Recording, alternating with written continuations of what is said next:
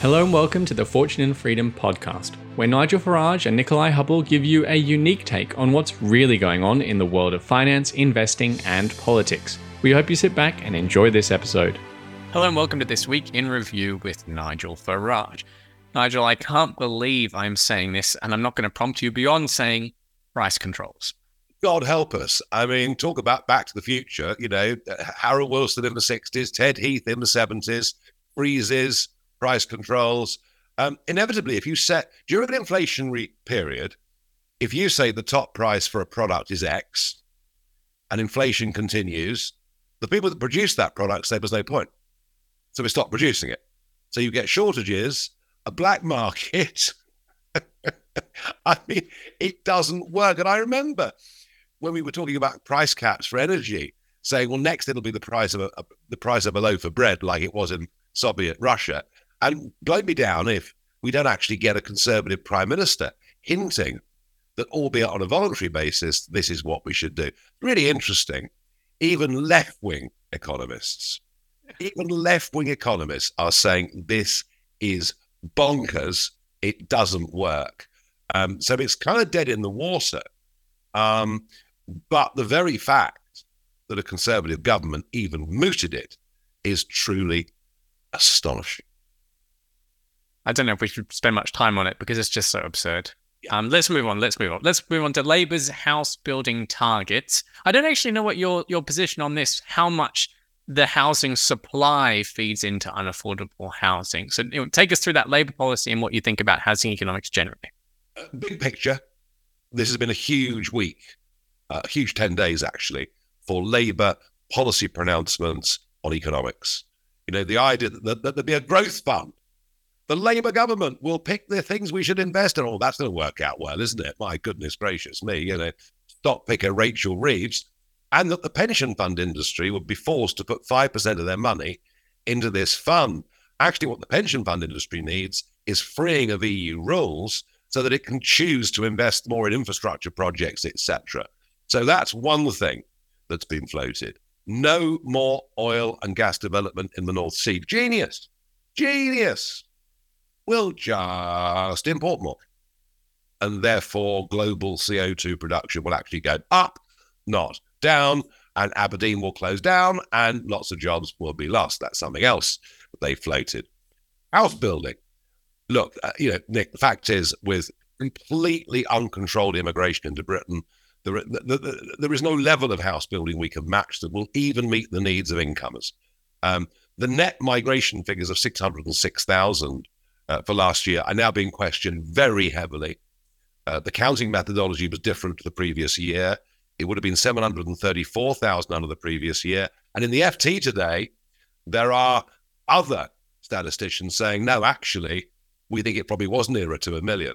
So you work it out at a million, you'd need to build a house every one and a half minutes, a dwelling every one and a half minutes just to cope with immigration, let alone with shortages that exist in the housing market already. It is completely impossible. The government targets 300,000 a year. We're building about 180,000 a year. Um, it's being met with considerable local resistance because people quite right to say, look, you know, our village is 1,200 people. You want to put another 500 here. Um, will there be a new road? Will there be another doctor? Uh, uh what about the primary school? It's full already. So you can understand why local communities are objecting to this because they do not see the infrastructure that goes with it to support it. Uh, they're all called NIMBYs. Interestingly, the Liberal Democrats are really picking on this, especially in southern England, where the biggest population pressures are.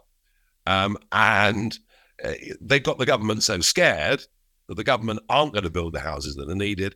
But Labour, yeah, he's talking about getting rid of Greenbelt, etc. He's talking about I mean, maybe where Labour are going is to a sort of an Attlee Newtown concept. Uh, and, and, and maybe that's the only way of doing it. Because actually, if you build a new town, you know how many houses you've got and you can build the infrastructure that's needed for it. I just don't think, I mean, number one, I think urban sprawl, I think London's big enough. I think London genuinely is big enough. Um, but I also think that just chucking a thousand here, a thousand there without the infrastructure, I think Newtown, I believe Labour will finish up proposing new towns. And I think that probably is the best solution. But all the while, all the while, anybody from anywhere in the world can get a work permit to come to Britain on minimum wage levels. We're never going to catch up. Would a Labour victory be good for home building shares on the stock market? Well, it's good already. I mean, you know, they, they, haven't done too bad under the Tories, even if they're not fully meeting their targets. Um, yes, I, I mean, I think that's right. I think there would be a house building boom, and I think other infrastructure projects too would benefit. Uh, what would be interesting in government is to see what the Labour attitude towards HS2 is, because you know we're looking there at a project. We've only spent about 10 billion so far you know, it's likely the final bill is going to be 130, 150 billion. Uh, you know, that's one way that Labour could credibly say to the public, look, you know, getting to Manchester 25 minutes more quickly is attractive, but actually having somewhere to live is even more attractive. So the really interesting thing is, you know, they've also talked about tax on private equity, etc.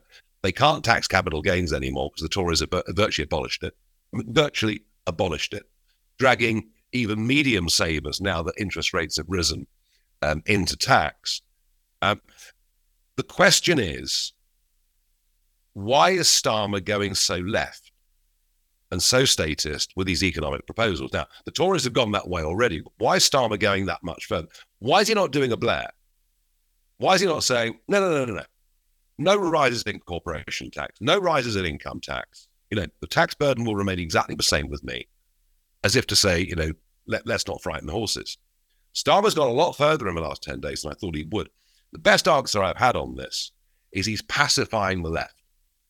You know, VAT on school fees, non-dom tax changes. He's pacifying the left. So the left shut up between now and the election, and he's able to present a united party and maybe won't be quite so radical in government. That's the best theory I've got, Nick. But it is as I say, if you'd asked me a fortnight ago, I'd have said the don't scare the horses line's working very well. Um, at some point, the City of London is, is going to start speaking out because there's a whole series of measures here, you know, that would be really very, very damaging. We've already seen Nigel Wilson, who runs Legal and General, 1.1 trillion pounds worth of our pension investments. He's already been critical of current government policy, let alone what might come under Labour. So I think at some point the city will speak out, but it's it's all about keeping Corbyn and the gang in the box.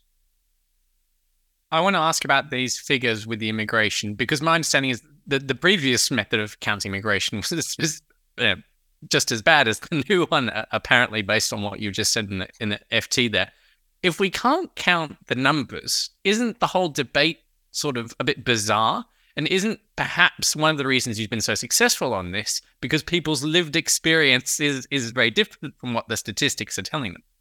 They've at the moment some local councils in the outer London boroughs, um, boroughs like Brent, Hillingdon, etc., um, are using drones, heat heat um, seeking drones. They're trying to measure how many beds in sheds there are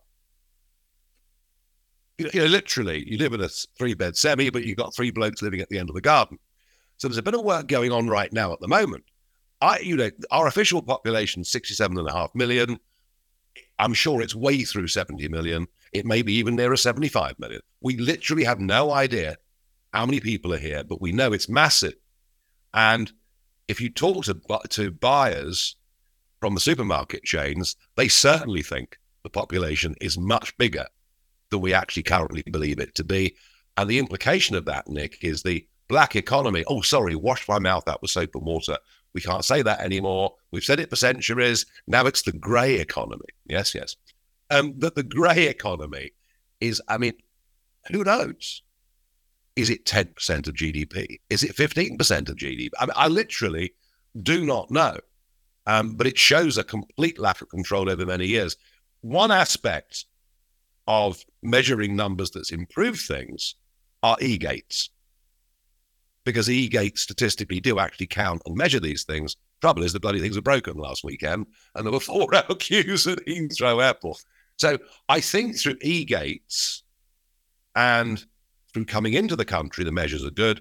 but we're not e-gating people out of the country. And I, you know, far be it from me to want to impose more burdens and bureaucracy, but I think we need to start doing that as well. We need, need to measure more accurately those that are coming and going. But at the minute, the big suspicion is the government fiddled the figures last week.